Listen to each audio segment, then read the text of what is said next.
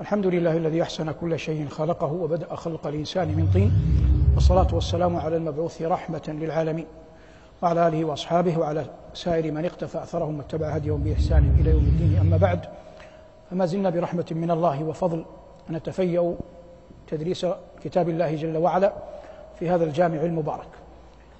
لقاء اليوم وما يتبعه يتحدث عن المريض والمرض قسمان.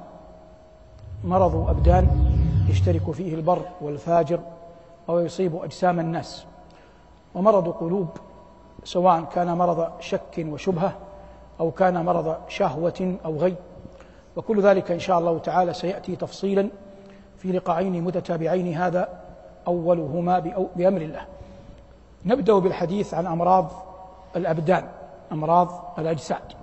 الله عز وجل يبتلي عباده بالصحة والمرض.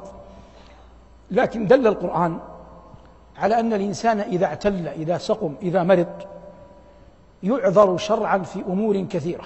يعذر شرعا في أمور كثيرة. منها ما جمعه الله أي قاله الله على أمر جامع.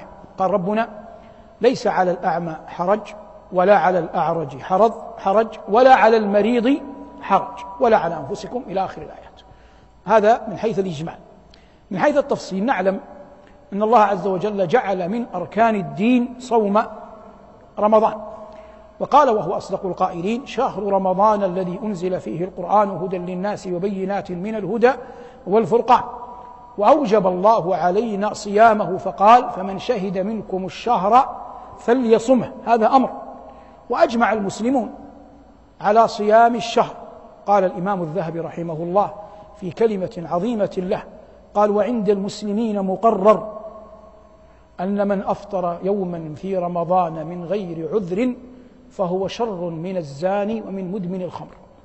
ويظنون به الزندقة.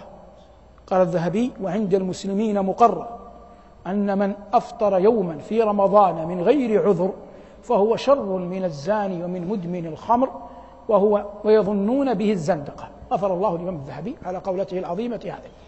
هذا الأصل العظيم وهو صوم رمضان والركن الجليل قال الله فيها ومن كان مريضا أو على سفر فعدة من أيام أخرى فجعل الله عز وجل المرض مسوغا لأن يفطر الإنسان في في رمضان لأن يفطر في رمضان لمرضه أو لسفره لكن الحديث الآن عن المرض لمرضه ثم يقضيه بعد بعد ذلك. هذا إذا كان المرض مرضا عارضا. إذا كان المرض مرضا عارضا. لكن إذا كان المرض مرضا باقيا.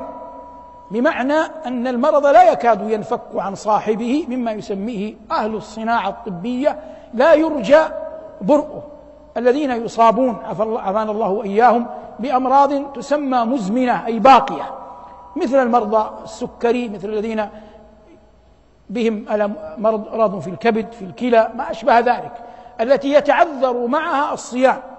يجمع كل من يعالجه من الأطباء أن مثل هذا يتعذر عليه أن يصوم. فهذا قطعا الله عز وجل رخص له وأجمع فقهاء الإسلام على ذلك فهو يفطر لكنه يطعم عن كل يوم مسكينا إن شاء أطعم عن كل يوم في وقته أو إن شاء جمعهم أو إن شاء قدم في الشهر نفسه كل ذلك جائز لكن المقصود من الإيراد هنا بيان أن المرض عذر شرعي. والله عز وجل خلقنا وهو أعلم بنا. هذا فيما يتعلق بالصيام. في الحج والعمرة تعبدنا الله عز وجل بالإحرام وتعبدنا جل وعلا بما يعرف بمحظورات الإحرام. قال جل وعلا ولا تحلقوا رؤوسكم حتى يبلغ الهدي محله ثم قال فمن كان منكم مريضا أو به أذى من رأسه ففدية من صيام أو صدقة أو أو نسك. فنقل الله المرضى الذين يتعذر معهم بقاء شيء من محظورات الإحرام نقلهم من من البقاء عليها إلى الفدية إلى الفدية. ورحمة بهم جعل الفدية فدية تخيير فدية تخيير بمعنى أنه قال جل وعلا فمن كان منكم مريضا أو به أذى من رأسه ففدية من صيام أو صدقة أو نسك. وأو هذه تعني التخيير. يعني إما أن يصوم ثلاثة أيام وإما أن يطعم ستة مساكين وإما أن يذبح شاة. فقول الله أو نسك أن يذبح شاة. وقول الله وفدية من صيام صيام ثلاثة أيام. وقول الله جل وعلا أو صدقة إطعام ستة مساكين. هذا عندما يكون الانتقال في الصيام منقولا عن فدية منقولا عن محظور فإن الصيام يكون ثلاثة. لكن إن كان الصيام منقولا عن ترك واجب فإن الأمر ينتقل الصيام إلى إلى عشرة سبعة في الحج سبعة ثلاثة في الحج وسبعة إذا رجعتم واضح الآن؟ هذا ما كله من الدلائل والقرائن على أن المرض عذر شرعي وقلنا الآية الجامعة ولا على المريض حرج ذكر الله عز وجل إمام الحنفاء خليله إبراهيم وتعبد ربه بقول قال أفرأيتم ما كنتم تعبدون أنتم وآباؤكم الأقدمون؟ فإنهم عدو لي إلا رب العالمين الذي خلقني فهو يهدين والذي هو يطعمني ويسقين. ثم قال وإذا مرضت فهو يشفين. هذه مرت كثيرة أنه تأدب مع ربه أسند المرض إلى نفسه مع أنه يعلم أن المرض بقدر الله لكنه تأدبا مع الله أسنده إلى نفسه وقال وإذا مرضت وتأدبا مع العلي الأعلى أسند الشفاء والعافية وإزالة البأس إلى من؟ إلى رب السماء والأرض جل جلاله. قال وإذا مرضت فهو يشفي. حتى خير الأنبياء عليه الصلاة والسلام مرض وعاده أصحابه. وفي أخريات حياته كانت أم المؤمنين رضي الله عنها وأرضاها تقرأ في يديه الطاهرتين المعوذتين ثم تمسح بهما جسده ووجهه الطاهر صلوات الله وسلامه عليه. فعيادة المرضى مما شرعه الله لنا وجعله النبي صلى الله عليه وسلم من حقوق المسلم.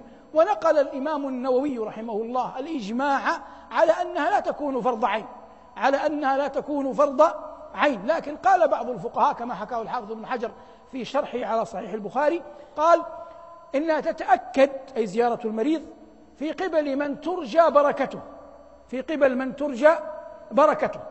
وتسن في حق من له شأن.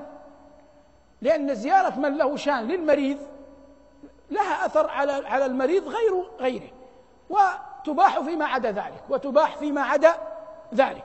وقالوا أي الفقهاء ولا بأس للإنسان أن يشتكي ما به من علة إلى طبيبه أو أو صديقه بل الشاعر العربي يقول ولا بد من شكوى إلى ذي مروءة يواسيك أو يسليك أو يتوجع.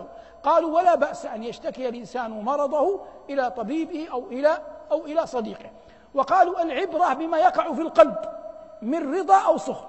العبرة بما يقع في القلب من رضا أو سخط. قال الإمام الحافظ قال فكم من شاك وهو راض عن الله. وكم من ساكت وهو ساخط عن الله. فالعبرة بأعمال القلوب. ولا ريب أن الذنوب أن الأسقام تحت الذنوب. تذهب الخطايا. يرفع الله بها الدرجات. يمحو الله بها الذنوب. ربنا عز وجل قال ليس بأمانيكم ولا أماني أهل الكتاب من يعمل سوءا يجزى به. وورد وإن كان الحديث في سنده مقال أن الصديق رضي الله عنه وأرضاه قال النبي صلى الله عليه وسلم هذه الآية قال يا أبا بكر أولست تنصب أولست تتعب أولست تمرض؟ والمراد أن هذه وأمثالها كلها مما يكفر الله عز وجل به الخطايا ويمحو الله به الذنوب. إذا ذكر هذا كله فهو يوجد جسد ويوجد روح ويوجد قلب ويوجد لسان. والإنسان يسعى في أن يجد راحة لهذا قال ثابت بن قرة راحة الجسم في قلة الطعام وراحة الروح في قلة الآثام وراحة القلب في قلة الاهتمام وراحة اللسان في قلة الكلام. أعيد بالضد. راحة اللسان في قلة الكلام. وراحة القلوب في قلة الاهتمام. وراحة الروح النفس في قلة الآثام. وراحة البدن الجسم في قلة الطعام. وقال ولا أدري إن هذا يجوز قوله لا يجوز.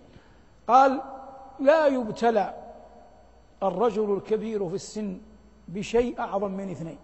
أن يبتلى بأن يكون له طبيب حاذق وجارية حسناء فالطبيب أن يكون له طباخ حاذق وجارية حسناء فالطباخ الحاذق يطبخ له فيطعم فيسقم بدنه. والجارية يكون منها ما يكون مما هو معروف فيهرم الرجل ويتعب. المراد من هذا ما يحافظ الإنسان فيه على بدنه. لكننا لو أردنا أن ننيخ المطايا في استيراداتنا أحيانا عند ثابت هذا هذا طبيب عربي اسمه ثابت بن قرة بن مروان عاش في أواسط القرن أوائل القرن الثالث. وكان يسكن في تركيا. ثم أظنه دخل على بلاد الشام. كان يمشي يزور الخليفة كثيرا يعني يدخل دار الخلافة كثيرا. له علاقة بالخليفة. فهو مار ذات يوم يوجد قصاب القصاب الجزار في عصرنا قصاب. فوجد متجر القصاب مغلقا. وسمع نواحا وصريخا في الدار قريبة. فقال لمن حوله هذا القصاب مات؟ قالوا نعم مات البارحة فجأة. قال لم يمت. ميلوا بي إلى بيته. فمالوا به إلى بيته فأول شيء صنعه أسكت النساء. ثم دخل على القصاب وهو في ظنهم ميت. ثم أمر الغلمان أن يضربوا كعب رجله وهو آخذ بيده يعني بيد القصاب والغلمان يضربون كعب القدم كعب قدم القصاب. بعد قليل قال للغلمان حسبكم شعر بأن النبض تحرك ثم أخرج من كمه دواء ثم سقاه القصاب فاستساقه القصاب وفتح عينيه فخرج الناس يقولون الطبيب ثابت يحيي الموتى. حتى وصل الأمر إلى دار الخلافة. أغلق الباب حتى لا يفتن الناس وإذا برسل الخليفة يأتون. قالوا أجب أمير المؤمنين. أظنه كان المعتضد أيامها قالوا أجب أمير المؤمنين خرج. فلما دخل على الخليفة وكان حاذقا قال ما هذا يا ثابت؟ بلغني أنك تدعي المسيحية. تدعي المسيحية لأن المسيح عليه السلام كان يحيي الموتى. قال لا يا أمير المؤمنين الأمر أهون من ذلك. ثم شرح له. قال له أيها الأمير إن متجر القصاب في طريقي أراه كل يوم وفي كل يوم أمر عليه أراه يقطع الكبد كبد الضعن ويضع عليها الملح ويأكلها فكنت أستقذره وأنا أراه وأنا على يقين أن سكتة ما ستصيبه فكنت أصنع دواء لهذه السكتة وأمر فلما مررت ورأيت الباب مغلقا والنواح قريبا علمت أن السكتة أصابته فضربت كعبه حتى يعود إليه دمه الذي توقف من أجل السكتة. فلما عاد أطعمته ما أعددت له من دواء يعالج السكتة. ففطن المعتضد له. الذي تريد أن تخلص من هذه القضية لا يصح أن يكون كلامنا كلام سمار. يقال قبل أن ينام المرء هذا يترفع عنه مثلي ومثلكم. لكن الإنسان ماذا يستوحي من هذه الأخبار؟ انظر الآن العامة لم يفقهوا إلا أن ثابتا يحيي الموتى.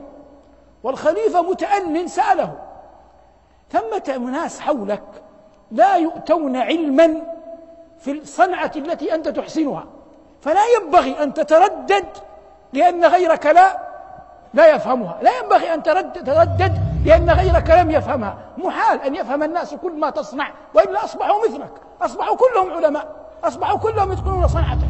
فأنت لا ينبغي للعاقل أن يتوقف أو يلتفت حتى يقتنع به العامة أو حتى يرضى به من لا يحسن صنعته. واضح هذا؟ فمثلا قد يفتح الله عليك في كتاب الله في التفسير. وتمكث شطر عمرك جل عمرك تقرأ القرآن تفسره. فيأتيك من لم يشتغل بالتفسير حتى لو كان طالب علم.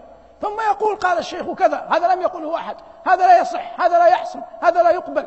يكتب عنك يقرأ يتحدث عنك يشتكي غيرك يشتكي غيرك عنك. ولو فعلوا.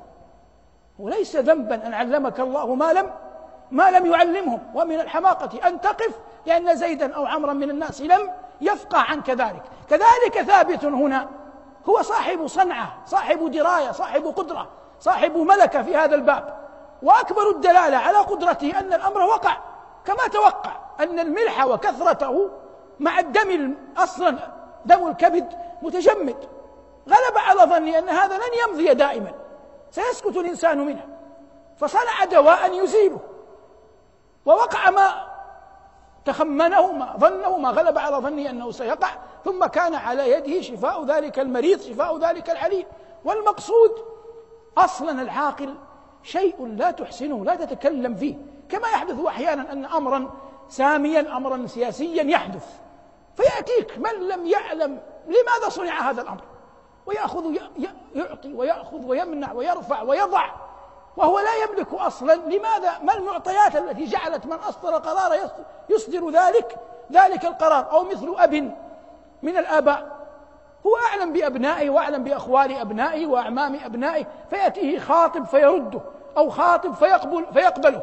فهو يعلم لماذا قبل أو لماذا أو لماذا رد؟ وليس لزاما عليه أن يشرح لكل أبنائه ولكل بناته ولكل جيرانه ولكل قرابته لماذا قبلت فلان أو رددت فلان؟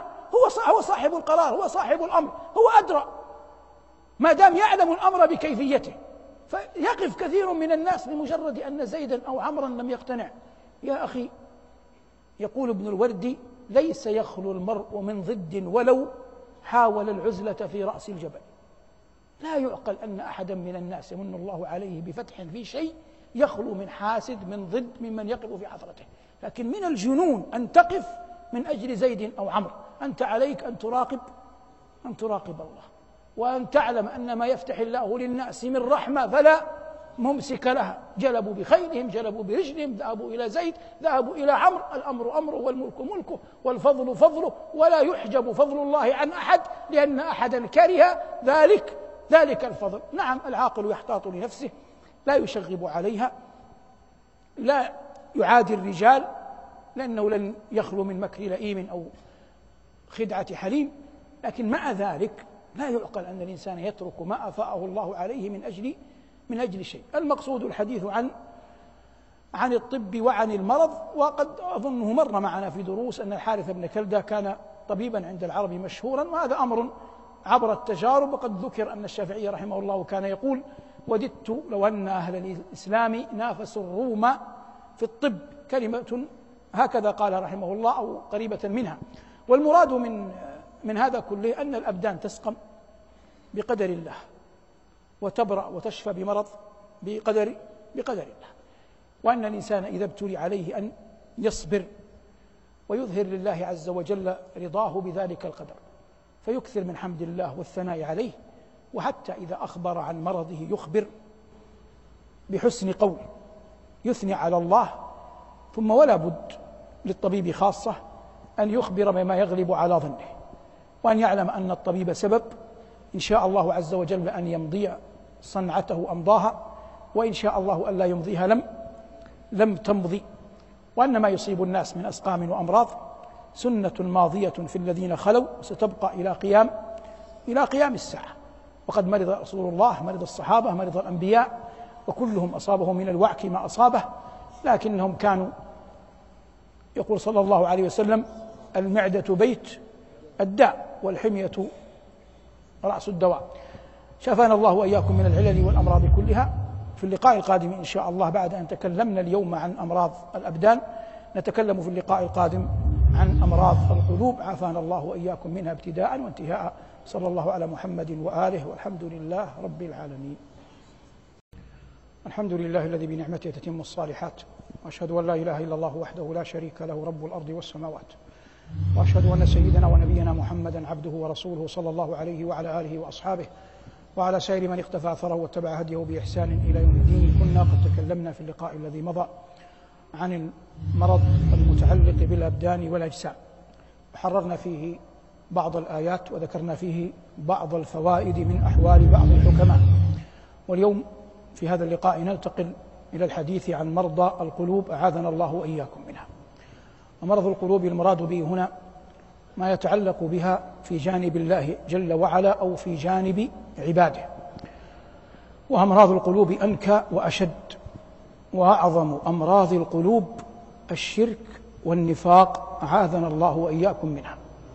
فالشرك عياذا بالله لا يمكن أن يقع إلا من قلب مريض ويتبعه وهو مثله النفاق وهو أن يكون الإنسان يظهر الإيمان ويبطن الكفر. قال ربنا ومن الناس من يقول آمنا بالله وباليوم الآخر وما هم بمؤمنين.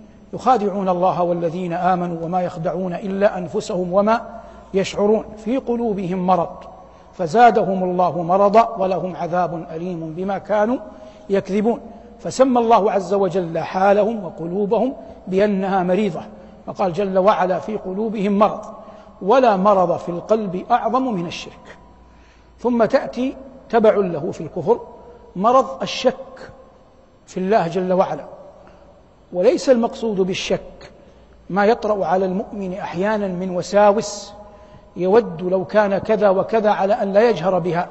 ليس هذا المقصود وإنما المقصود ما يقع في عند بعض الكفار والمنافقين ومن في قلوبهم مرض من الشك في وعد الله في أن وعد الله لن يقع.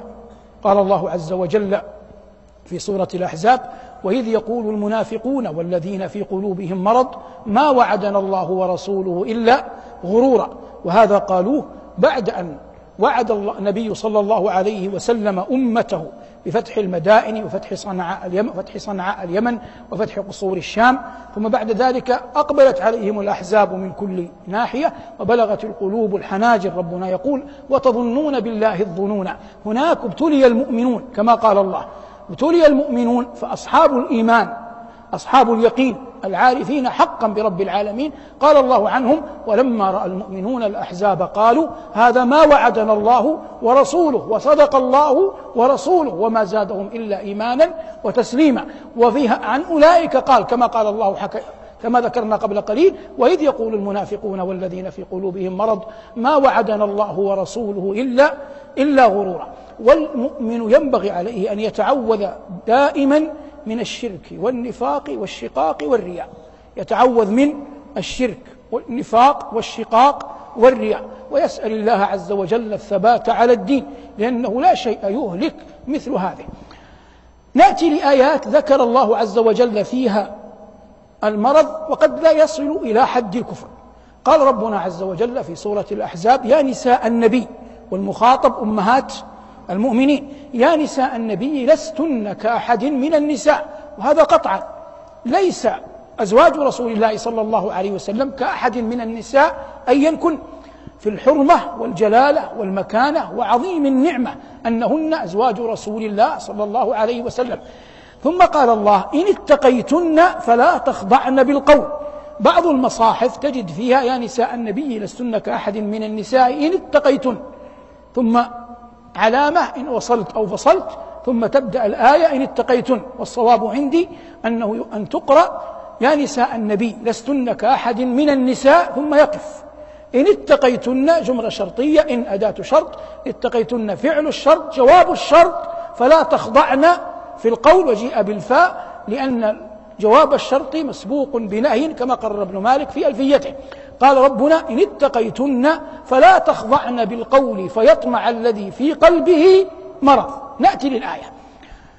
المرأة جبلة جبلة قولها أرق صوتها أرق وألين من صوت من صوت الرجل. هذه خلقة جبلة. فالله عز وجل يقول إن اتقيتن فلا تخضعن بالقول. هو أصلا صوتك رقيق. فإن خضعت زاد رقة على على رقة. زاد رقة على رقة. يعني إن أللت القول أدخلت فيه ما يزيده خضوعا وضعفا ورقة. المقابل الذي يسمع الله يقول فيطمع الذي في قلبه مرض. القرآن بليغ يأتي بالأمور المجملة التي يمكن أن تحتوي أشياء كثر. فيطمع الذي في قلبه مرض. إن كنا نتكلم عن أمهات المؤمنين قد يكون هذا السائل هذا الطارق منافقا. فيكون في قلبه مرض. هذا من جنس من جنس الكفر من جنس المنافقين. وقد لا يكون كذلك. قد لا يكون منافقا لكن قد يكون ممن دخل الإسلام لتوه من ضعفاء الإيمان أو ممن له قرابة أو علاقة أو صلة بالمنافقين. لم يكن بعد قد قوي إيمانه. هذه حال.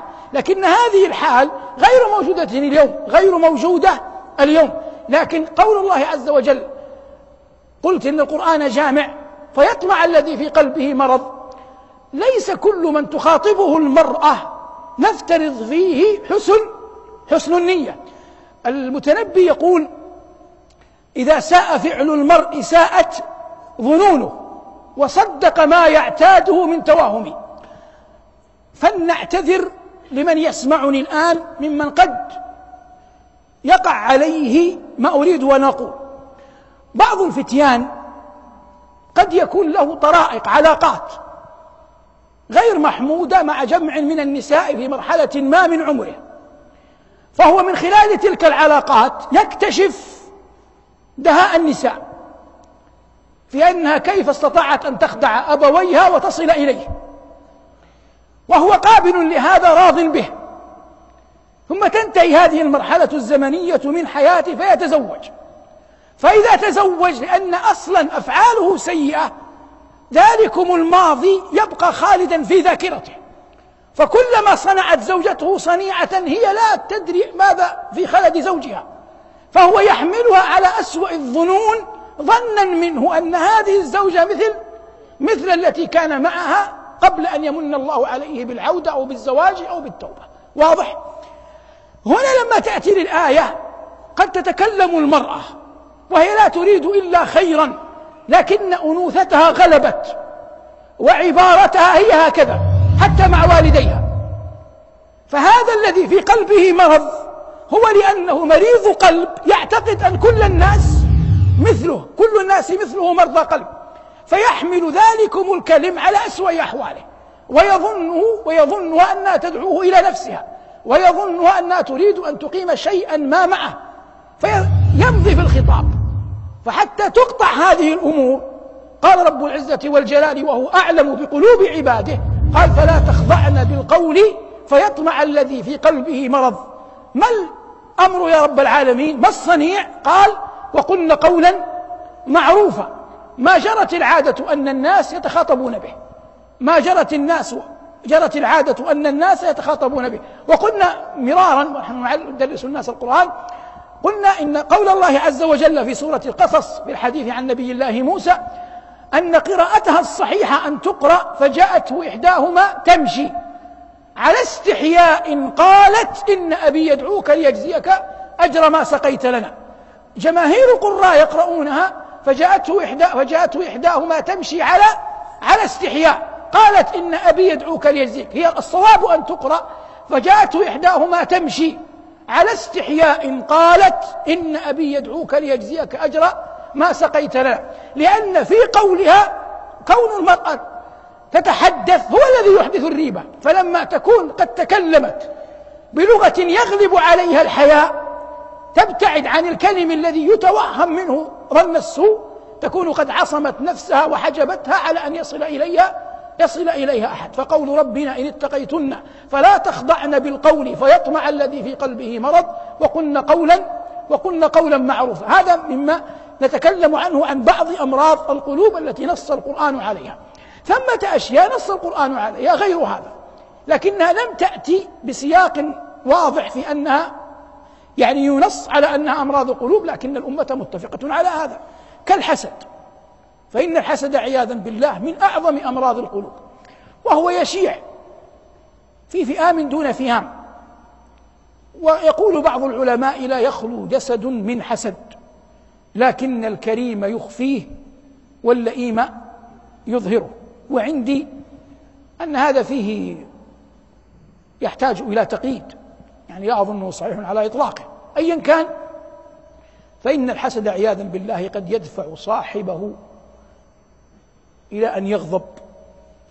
وإذا غضب قد يدفعه الغضب إلى الانتقام.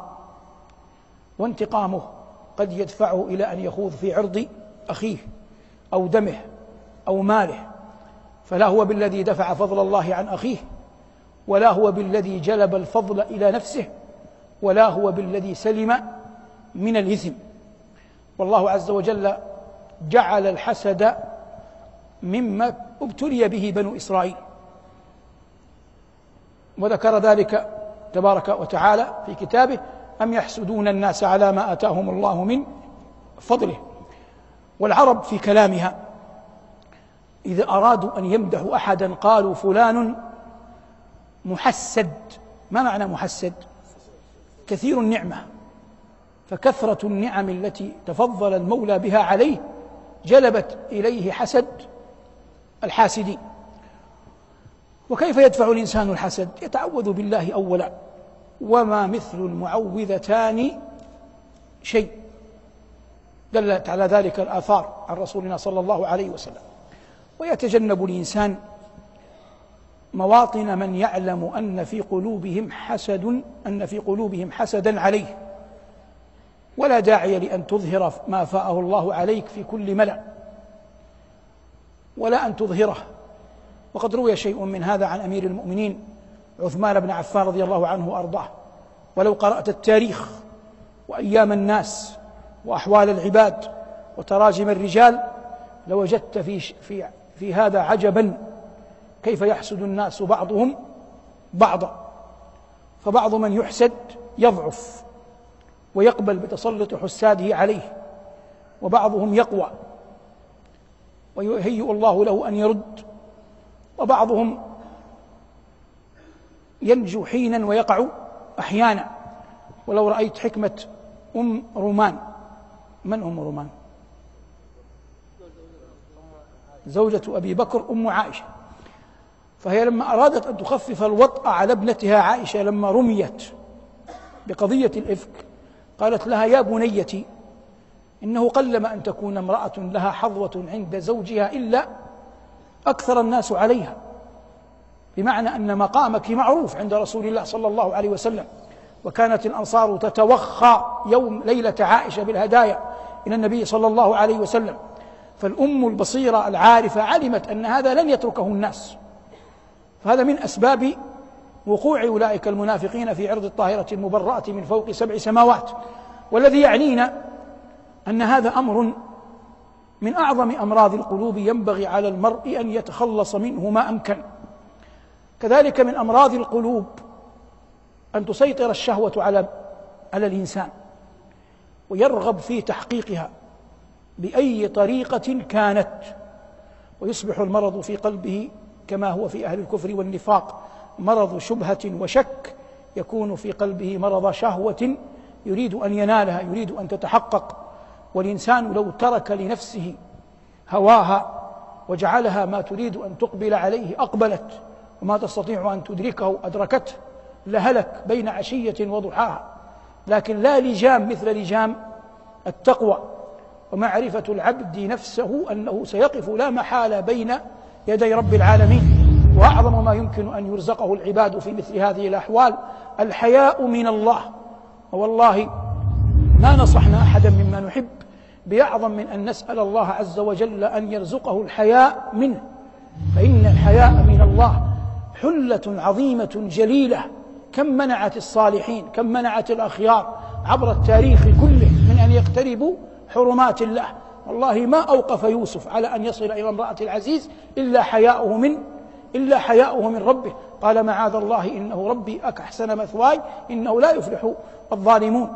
فحياؤه من الله أحجم به عن المعصية مع القدرة وتهيؤ الأسباب لكن حياءه الله حياءه من الله المبني أصلا على تقوى على التقوى من رب العالمين جل جلاله جل جلاله على أنه ينبغي أن يعلم أن الحياء من الله ليس مختصا فقط في باب الشهوات بل هو باب واسع في كل أحوالك في كل أحوالك تستحي من الله تستحي من الله أن تشتري لأهل دارك لأهل بيتك ما لذ وحسن من الطعام تحمله في أوعية تعجز عنها يديك. ثم قبل أن تدخل الدار تكون على يقين أن أحدا من أهل الفقر قد رآك إن كان جارا أو جارا أو مارا. مثل هذا يوقفك ألا تدخل دارك. حتى تضع شيئا مما اقتنيت أو من أشياء معدودة دراهم معدودة. تعطيها ذلك السائل ذلك الرائي ذلك المار ذلك العابر حتى يكون دخولك على بيتك حياء من الله. أنك أطعمت أبناءك أطعمت أهلك أهل دارك بعد أن أطعمت جياع جياع المسلمين. لا أن تدخله وأنت تشعر بالزهو والكبر وما إلى ذلك. لا نمنعك ولا يحق لنا أن تأتي أهلك بما يرغبون أن تأتي به. لكن حتى تحتاط للحياء من ربك قبل أن تدخل على أهل بيتك ادخل على غيرهم من المسلمين. وليس شرطا أن يعلم أهلك بل من الخير لك ألا يعلم أهلك. ويكفيك أن يدونها الملك ثم ترفع, ترفع إلى من لا تخفى عليه شيء في الأرض ولا في السماء. والله لتنزلن من البركات على أهل بيتك ما لا يعلمه إلا إلا الله والمراد استطراد في قضية الحياء من الله. لكن من مرض القلوب باتفاق أهل العلم قضية الشهوة التي لا يستطيع الإنسان كبح جماحها. والإنسان العاقل يعلم من أين يؤتى. كل أحد غالب أحواله أنه يعرف مواطن القوة ومواطن الضعف في نفسه. فمواطن الضعف لا يجعلها تكثر عليه. فإن كانت مواطن الضعف تأتي من خلوتك فكن أكثر أحوالك في غير خلوة. وإن كانت مواطن الضعف في وقت سفرك فكن في أكثر أحوالك في غير سفر. وإن كانت مواطن الضعف في مكان معين إذا ارتدته تغلب يغلبك داء الشهوة فاجتنب ذلك الأمر وانحى بنفسك عنه. كل ذلك تصنعه وأنت مستعينا بالله. من يوفق فيحجم ومن يخذل فيترك. هذا مرده إلى سلامة النية إلى القلب. والله أعلم بما في قلوبكم. منذ أن خرجت على ما عزمت إلا أن تكون لك عند الله صنيعة سابقة فيحول الله بفضلها من أن تصل إلى محارمه. وهذه منازل يؤتيها الله جل وعلا بعض عباده. مثلا يعني قد يكون فتى له أم أقعدها المرض فسخره الله لها. هو قد لا يكون ممن يشهد الصلاة كثيرا في الجماعة. ومع ذلك رزقه الله أنه مسخر لوالده أو لوالدته. وهذه كلما خرج عنها ابنها وخلت بنفسها دعت ربها له. ثم يأتي قرناء أصحاب خلطاء وقد مل الفتى من حياته. قوة في بدنه وفراغ في وقته. فيأتيه من يأتيه فيزدرف به إلى مكان شهوة. فيجري الله من أقداره ما يحول بين هذا العبد وبين أن يعصيه عبده. استجابة لدعاء تلك الوالدة. والله ولو أن يطفأ النور قبل أن يدخل البيت. يقع هذا بقدر الله ويظن الناس أنها قضية تتعلق بكهرباء فنية وهي دعوة رفعت فاستجاب الله فحفظ الله عبده هذا لأن هذا العبد حفظ الله في والدته حفظ الله في والدته. ومقصود كل هذه الدروس أن تعلم أنه لا حافظ إلا الله وحتى يحفظك الله وحتى يحفظك الله. احفظ الله في أوامره ونواهيه. قال صلى الله عليه وسلم لابن عمه عبد الله بن عباس يا غلام احفظ الله يحفظك. احفظ الله تجده تجاهك. اللهم إنا نسألك نورا نهتدي به ورزقا طيبا مباركا حلالا نكتفي به ونعوذ بك ربنا من شرور أنفسنا وسيئات أعمالنا. ونستغفرك اللهم لما نعلم وما لا نعلم صل اللهم على محمد وآله والحمد لله رب العالمين.